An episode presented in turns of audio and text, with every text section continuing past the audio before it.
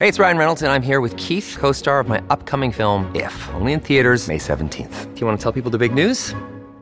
All right, I'll do. it. Sign up now and you'll get unlimited for $15 a month in six months of Paramount Plus Essential Plan on us. Mintmobile.com slash switch. Upfront payment of $45 equivalent to $15 per month. Unlimited over 40 gigabytes per month. Face lower speeds. Videos at 480p. Active Mint customers by 531.24 get six months of Paramount Plus Essential Plan. Auto renews after six months. Offer ends May 31st, 2024. Separate Paramount Plus registration required. Terms and conditions apply if rated PG.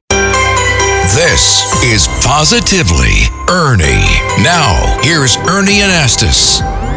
Hi there, I'm here with checking out what's happening in our world and looking for solutions to problems. I want to draw your attention to the alarming jump in kids eating marijuana edibles, and it's prompted a warning for adults to keep gummies and other products away from our kids. Dr. Jim Reiffel knows about the problem. He's joining us right now. Jim, you know what? This is a major thing people are concerned about. What's happening? Why is this happening?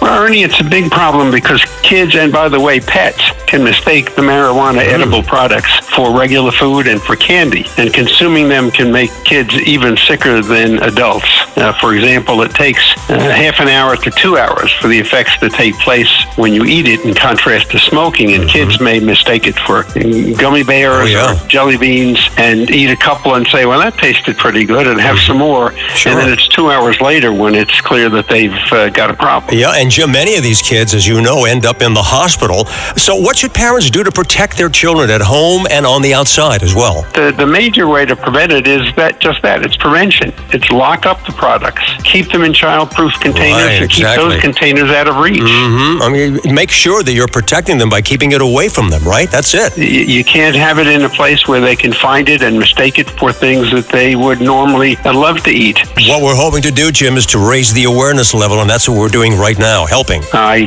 think you're doing a great thing for a great purpose. All right, thanks, Dr. Jim. So please be careful, everybody. Protect your children from MapFuse products. That can make a safer difference. I'm Ernie Anastos with positive news you can use on 77 WABC. For more Ernie, go to WABCRadio.com and the 77 WABC app.